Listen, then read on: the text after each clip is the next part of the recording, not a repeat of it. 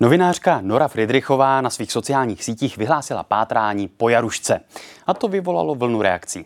Ano, Jaruška je kočka a pomohl ji najít Michal Dvořák, který se věnuje právě odchytu koček a pomoci zatoulaným zvířatům. Dobrý večer, vítejte ve vysílání. Dobrý večer. Jste takový kočičí detektiv?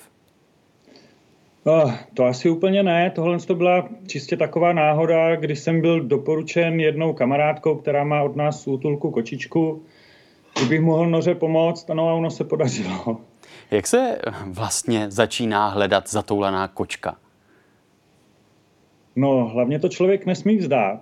Nejlépe okamžitě, pokud se něco takového stane, samozřejmě nejlepší je tomu předcházet, že jo?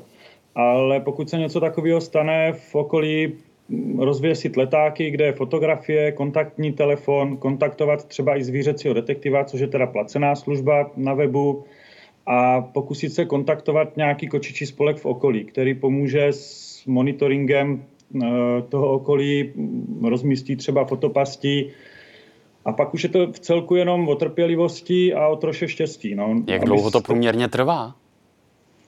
Strašně těžko říct. Když člověk začne hned, tak se může stát, že za dva dny nebo i ten den ještě jako co doma.